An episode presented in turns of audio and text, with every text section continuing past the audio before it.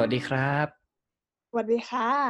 กลับมาพบกับพวกเราอีกเช่นเคยนะฮะ กับ To Hear Podcast นะฮะ ที่สัปดาห์ที่ 2 พวกเราแล้วกับจันฮิตติดเทรนด์เนาะในช่วงสัปดาห์ที่ผ่านมาเนี่ย ก็มีแฮชแท็กโอ้โห ติดเทรนด์เยอะแยะมากมาย แต่เราก็เลือกกันยากมาก จนตัดสินใจว่าโอเคน่าจะเป็นแท็กนี้แหละโอ้โหดูดิทั้งสัปดาห์ที่ผ่านมามีแท็กอะไรบ้างที่น่าสนใจ ก็จะมีทั้งชาไข่มุกเข้มกว่าเลือดไลฟ์ โค้ชโจนูโวโอ้แบบ มีแต่เรื่องที่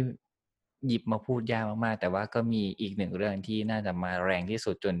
รู้สึกว่าโหไม่พูดเรื่องนี้คงไม่ได้ และนั่นก็คือแท็กแท็กรัฐบาลขอทานค่ะ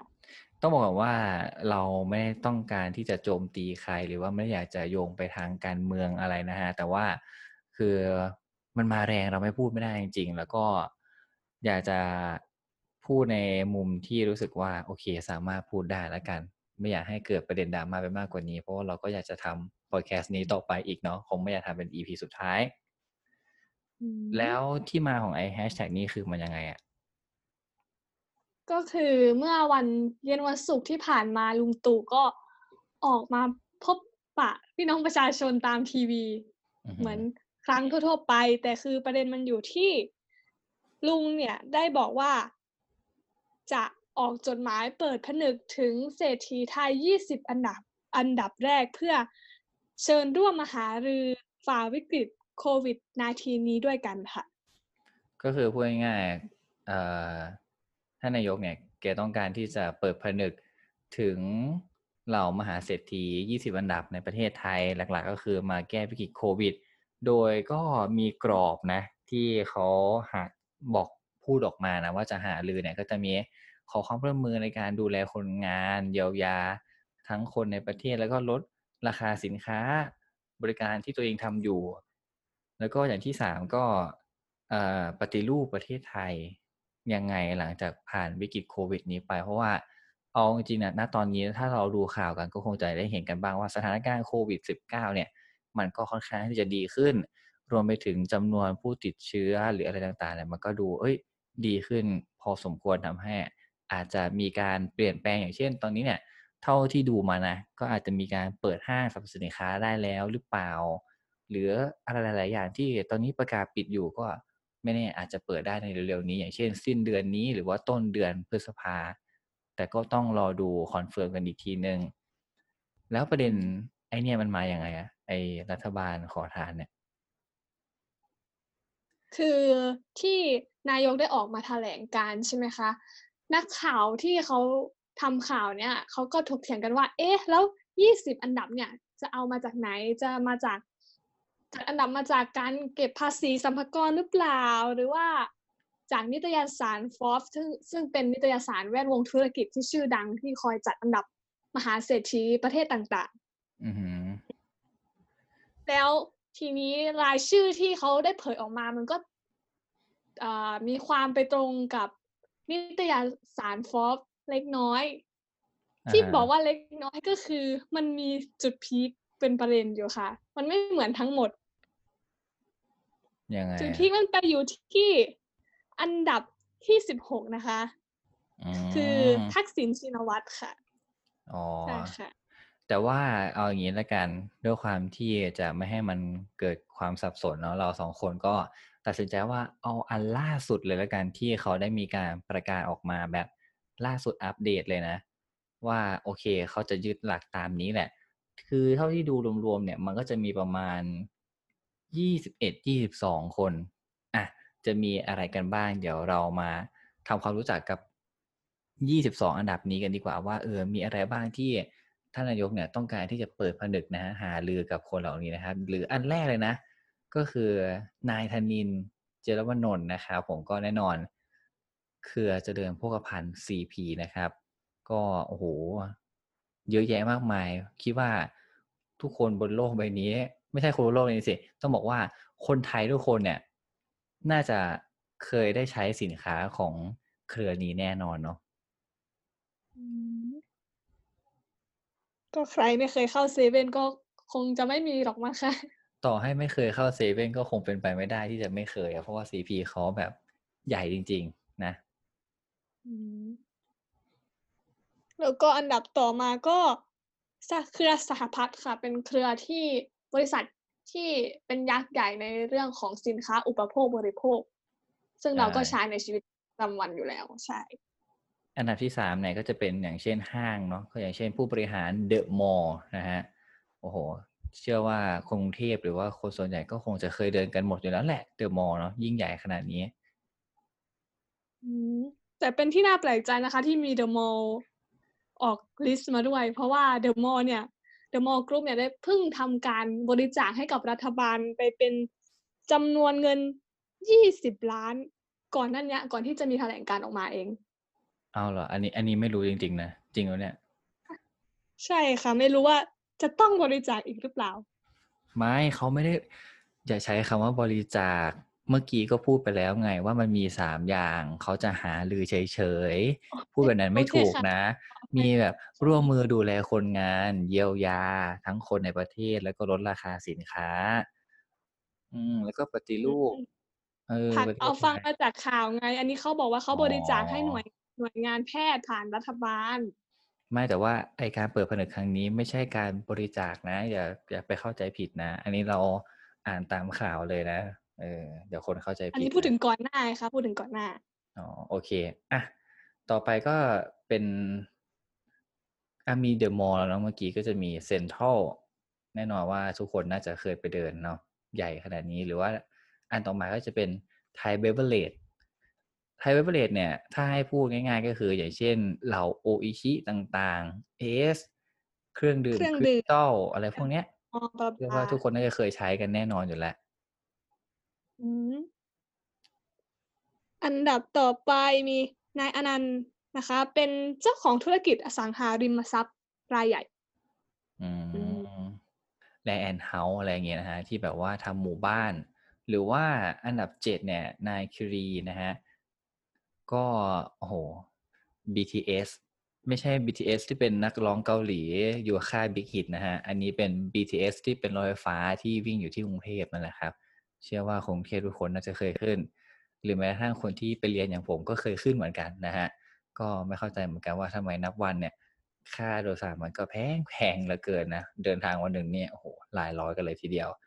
อะ ก็นอกจากระบบขนส่งมวลชนอย่าง BTS แล้วนะคะ อันดับต่อไปก็มีอ่าเขาเรียกว่าบริษัทบริษัทที่ทำเกี่ยวกับน้ำประปาด้วยใช่ค่ะแล้วก็กลุ่มค่ายมือถือก็โดนเทียบเชิญเหมือนกัน ค่ายมือถือนี้ก็คือเหมือนวันนี้ดูข่าวเหมือนกันนะ เขาก็เหมือนคุยกับทางทั้ง True d t a c แล้วก็ AIS ว่าเนี่ย อยากจะให้มีโปรโมชั่นพิเศษโน่นนี่นั่นในช่วงหนึ่งถึงสองสามเดือนนี้ แต่ว่าก็ยังสรุปไม่ลงตัวที่ฟังมาล่าสุดเหมือนจะเป็นเอ่อคือตอนนี้คือมีแจกอินเทอร์เน็ตไปให้ใช้แล้วใช่ไหมแล้วก็จะมีเหมือนกับว่าอยากให้เป็นโทรฟรีหนึ่งร้อยนาทีต่อเดือนขอสามเดือน แต่ว่าก็ยังสรุปชัดเจนไม่ได้ อืม ก็รอดูติดตามกันต่อไปว่าเป็นยังไงอะมีโทรศัพท์แล้วก็ต้องมีรถยนต์อย่าง t o y ต้าอีซูซูนะก็มากัน หรือแม้กระทั่งธนาคารไทยนะสมาคมธนาคารอะไรเงี้ยก็มากันหมด มีเครื่องดื่มชูกำลังนะคาราบาวแดงเนาะแล้วก็โอสถสภาโอสถสภาเนี่ยก็จะเป็นอย่างเช่น M150 ซีวิตเบบี้ไมนะลิโพฉลามเปปทีนนะฮะอยากเป็นหมออันนั้นนะฮะอันเดียวกันนะก็มาหมดแหละ หรืออย่างต่อไปเนี่ยก็จะเป็นพวก PH Group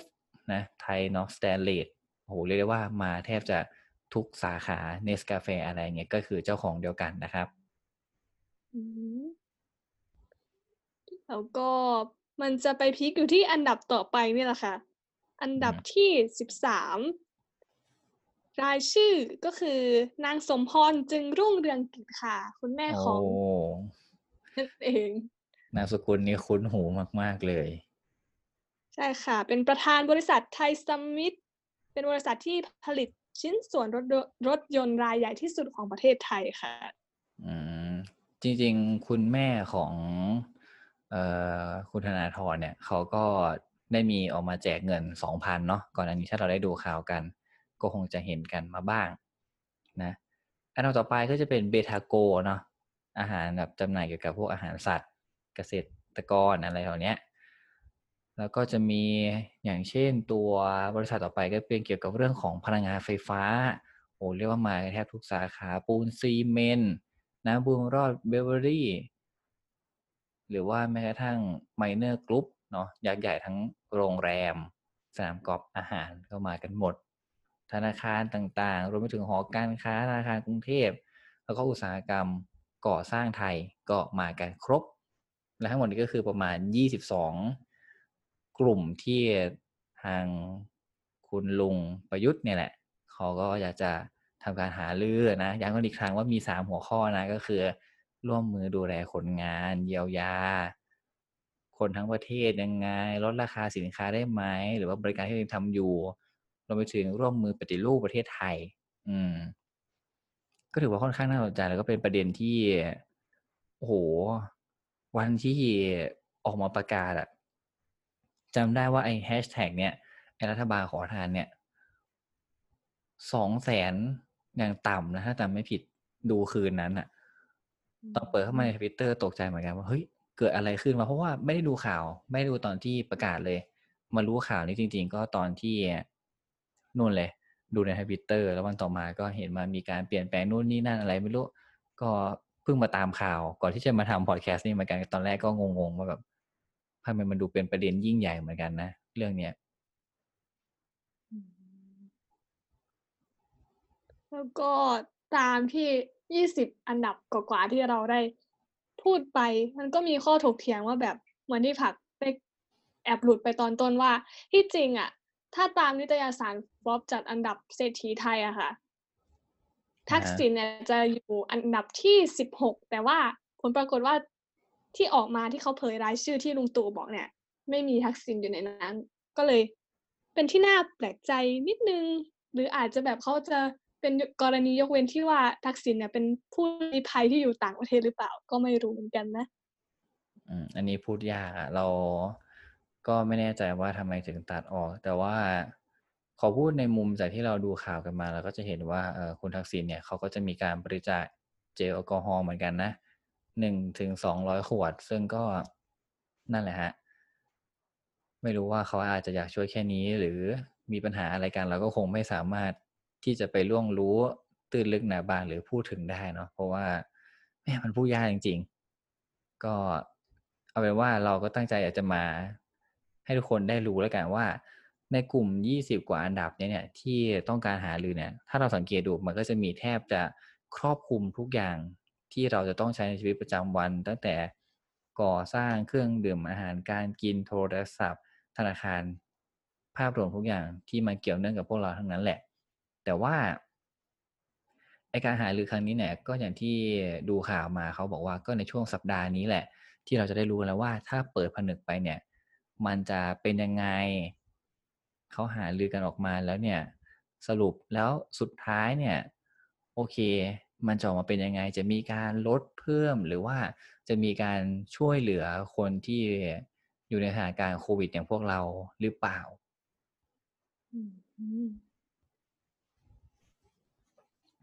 แล้วก็ในแท็กทวิตเนี่ยเขาก็ออกคนก็ออกมาแสดงความคิดเห็นเยอะมาก ๆ เลยค่ะ แล้วตัวพี่เองมีความคิดเห็นยังไงกับเรื่องนี้บ้างคะ ในแท็กรัฐบาลขอทานเนี่ย จริงๆเกลียดคำถามนี้มากนะ เพราะว่ามันมันพูดยากมากจริง ก็เอาเฉพาะแฮชแท็กรัฐบาลขอทานนี้นะ ยอมรับว่าตอนที่อ่านครั้งแรกอะคิดในใจขึ้นมาประโยคได้อะไรก็คือ เอาเอาอีกแล้ว สร้างประเด็นอีกแล้วรัฐบาลของประเทศเราเนี่ยเขาทำอะไรนะอะไรอย่างเงี้ยก็คิดขึ้นมา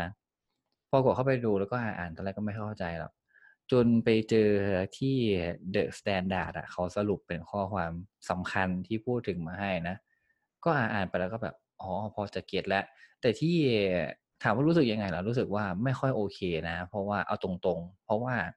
มันจะมีอยู่ประโยคหนึ่งที่อ่านแล้วอะรู้สึกว่าแบบเฮ้ยทำไมถึงพูดแบบนี้มันรู้สึกแบบปัดความรับผิดชอบหรือว่ารู้สึกแย่มากๆเลย ที่บอกว่า แบบพวกคุณช่วยไปแล้ว แต่แบบช่วยมากกว่านี้อีกได้ไหมอะไรทำนองนี้นะจำจำประโยคแบบร้อยเปอร์เซ็นไม่ได้อะเป็นประโยคที่อ่านแล้วก็แบบ โอ้โห รู้สึกแบบเฮ้ยเนี่ยรู้สึกอย่างนี้เลย รู้สึกแบบถอนหายใจยาวๆ แล้วก็รู้สึกว่า อยากจะให้เรื่องนี้มันผ่านไปเร็วๆอะ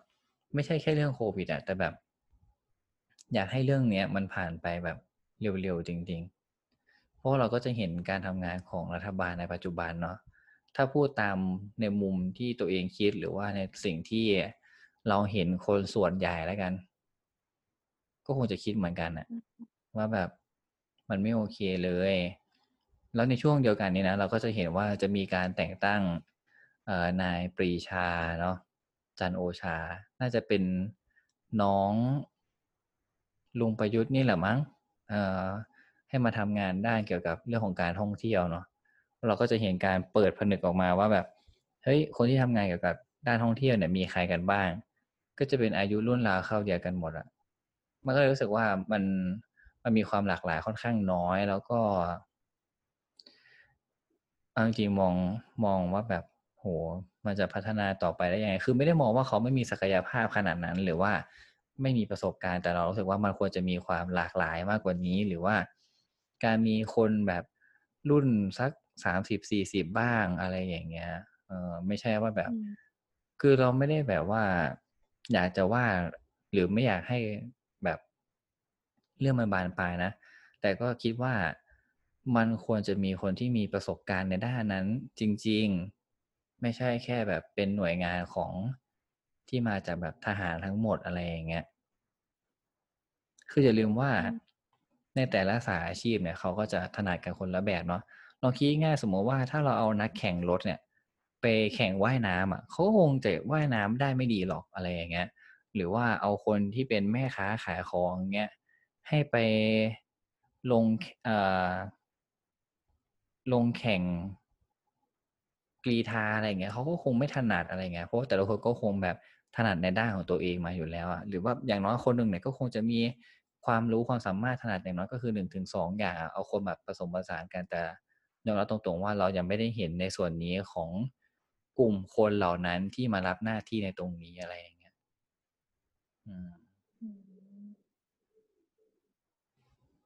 คือเราก็เห็นกันมาตลอดแหละแต่ก็ในช่วงเวลาแบบสี่ถึง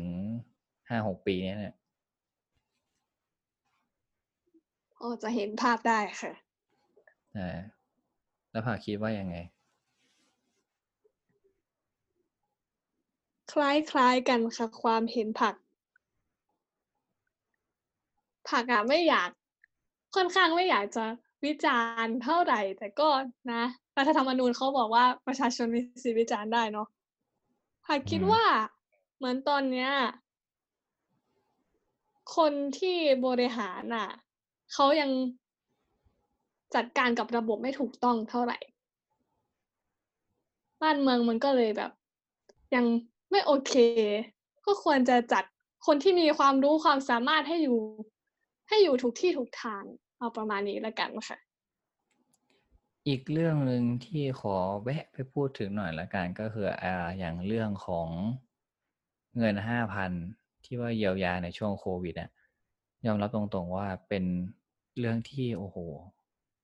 โคตรมีปัญหาเลยครับเอาจริง ๆ คือปัญหาต่างที่เราเห็นกันใน ในข่าวเนี่ย ก็เยอะมากพอนะ ขอพูดในมุมของคนที่เป็นลูกคนหนึ่งแล้วกัน หรือว่าเป็นบุตรหลานคนหนึ่งของที่บ้านแล้วกันนะรู้ไหมว่าไอการลงทะเบียนห้าพันเนี่ยมันเป็นปัญหามากจนทำให้ทะเลาะกับที่บ้านมาแล้ว ทะเลาะแบบยิ่งใหญ่เลยอ่าคือประเด็นหลักๆ เนี่ย มันมันอยู่ที่ว่าขั้นตอนมันอะค่อนข้าง ถามว่าซับซ้อนไหมมันก็ไม่ได้ซับซ้อนขนาดนั้นแต่ว่ามันก็ค่อนข้างเยอะแล้วด้วยความที่รุ่นพ่อรุ่นแม่เราเนี่ยก็ไม่ค่อยเข้าใจแล้วก็ทำไม่เป็น พอเราทำให้ระบบมันช้าก็แบบนู่นนี่นั่น แล้วก็แบบมีการถามแบบค่อนข้างบ่อยนะเออแบบเซาซีแบบว่าเอ้ยทำไมได้ยังทำไมไม่เห็นมีส่งข้อความมานู่นนี่นั่นอะ ซึ่งเราก็ไม่รู้เพราะว่าแบบ เราก็ไม่รู้จริง ๆ อะยอมรับว่าไม่รู้เลยจริง ๆ นะว่าแบบ เออถ้ายืนยันมาเป็นยังไงอะไรยังไง จนเราดูข่าวแล้วมันก็จะมีแบบเปลี่ยนแปลงไปมีคนนั้นได้มีแบบโน่นนี่ก็เข้าไปเช็คโน่นนี่นั่นคืออย่างล่าสุดนะของแม่เนี่ยได้ไปละห้าพันโอเคจบนะ ก็แบบตลอดอาทิตย์นั้นเนี่ยคือเหมือนโดนถามทุกวันวันละหลายๆรอบก็รู้สึกแบบหงุดหงิดเหมือนกัน หรืออย่างในกรณีของพ่อเนี่ยยังไม่ได้ ก็เลย เข้าไปดูไปเช็คสถานะเขาบอกว่าโอเค ตรวจสอบอยู่ตรวจสอบมาประมาณอาทิตย์หนึ่งช่วงสงการแล้วก็หลังสงการเนี่ย พอเข้าไปดูปุ๊บเขาให้ไปตอบคาถาม ประมาณยี่สิบข้อได้เนาะก็เขาก็ต้องการข้อมูลที่ชัดเจนนะแต่แค่สงสัยว่าแบบสงสัยจริงๆนะเอาเนี้พูดตรงๆนะถ้าสมมติว่าจะให้ยาขนาดเนี้ยมันมีวิธีอื่นที่ดีกว่านี้ไหมที่จะแบบจัดการให้มันโอเคกว่านี้ หรือถ้าสมมุติว่า ต้องการที่จะตรวจสอบว่าแบบเฮ้ยเขาเนี่ย เหมาะสมที่จะได้จริง ๆอะ่ะใช้เกณฑ์อะไรในการตัดสินจริง ๆ ว่าเขาควรจะได้หรือไม่ได้ แล้วถ้าเป็นไปตามที่ฟังข่าวมาว่าแบบ โอเคถ้าให้ไปแล้วรู้สึกว่าคุณไม่เหมาะสมก็จะขอคืนภายในเก้าสิบวันแล้วอยากถามว่าทำไมตอนแรกถึงตัดสินใจที่จะให้ ถ้าคิดว่าตรวจดีมาแล้วทั้ง AI หรือด้วยอะไรก็ตามอะ เราแค่รู้สึกว่ามันมันแบบยุ่งยากไปหน่อย อืม คือไม่อยากไปพูดถึงว่าแบบประเทศนู้นประเทศนี้เขาให้อย่างไรอย่างนี้นะ มันมันเกิดการเปรียบเทียบอะแต่ก็นั่นแหละ แค่รู้สึกว่ามันยุ่งยากจริง ๆ แล้วก็มันไม่ทั่วถึง โอ้โห เอาแค่ในเห็นในข่าวทุกวัน ยอมรับว่าดูแค่ข่าวโควิด แล้วก็มาดูข่าวไอ้เงินห้าพันแล้วก็มาเจอกับตัวเอง แล้วมาเจอไอ้แฮชแท็กล่าสุดเนี่ยอย่างรัฐบาลขอทานอะไรเนี่ยยอมรับว่าแค่ต้องกักตัวอยู่บ้านก็เครียดจะแย่ละมาเจออะไรพวกนี้แบบพูดตรงไม่อยากดูข่าวมาอาทิตย์หนึ่งแหละ แต่ก็ไม่ดูไม่ได้เพราะว่าเดี๋ยวก็ไม่รู้จะเอาอะไรมาพูด แล้วเราก็ต้องอัปเดตข่าวสารสถานการณ์เป็นอะไรยังไงเนาะเออนั่นแหละ ก็หวังว่าอนาคตอันใกล้นี้โควิดจะดีขึ้น หรือสามารถหาวิธีจัดการได้แบบโอเคให้สบายใจขึ้นได้อย่างน้อยก็ทำให้ธุรกิจหลายๆธุรกิจเนี่ยสามารถเดินต่อไปได้เนาะเขาก็จะได้แบบเออยังไงอะประเทศชาติมันก็จะได้แบบ ดูไม่ต้องเครียดกันไปมากกว่านี้ อืม แต่คิดว่าเดี๋ยวสัปดาห์นี้ ต้องมีเรื่องพีคๆมาอีกแน่นอน แล้วก็จะต้องมานั่งคิดว่า เอ๊ะในสัปดาห์หน้าเนี่ย เราจะเอาหัวข้อไหนมาพูด ที่จริงก่อนมาพูดพอดแคสต์เนี่ยเนาะเราก็เห็นแท็กหนึ่งเป็น BNK เพราะว่าเห็นว่าเพิ่งเลือกตั้ง แต่ว่าต้องยอมรับว่าแท็กนี้มาแรงกว่าจริง ๆ กับรัฐบาลขอทานนะฮะแล้วเอางี้ดีกว่าเราทิ้งท้ายเนาะถามคุณผู้ฟังทุกคนว่า หลังจากที่ เห็นเรื่องของข่าวเนี้ยว่าแบบโอเค ทางรัฐบาลเนี่ยต้องการหารือนะกับสามหัวข้อเนาะทั้งดูแลคนงานเยียวยายังไงอะไรเงี้ย ปฏิรูปอะไรยังไงเนี่ย รู้สึกยังไง ก็คอมเมนต์เข้ามาได้นะครับ เต็มที่เลยเอาแบบจากความรู้สึกได้เลย เราอยากอ่านมากๆจริง ๆ เพราะว่าอย่าลืมนะ เมื่อกี้บอกว่าอะไรนะ ทุกคนมีสิทธิ์ที่จะวิจารณ์ออกสีออกเสียงเนาะ อืมก็เป็นกำลังใจให้ทุกคนนะ สามารถผ่านพ้นนี้ไปได้เช่นเดียวกันกับพวกเรานะครับหากอะมีมีข่าวอัปเดตล่าสุด ล่าสุดแบบล่าสุดจริง ๆ เว็บไซต์ราชกิจจานุเบกษาได้ออกมาประกาศพรกฉุกเฉินสามฉบับ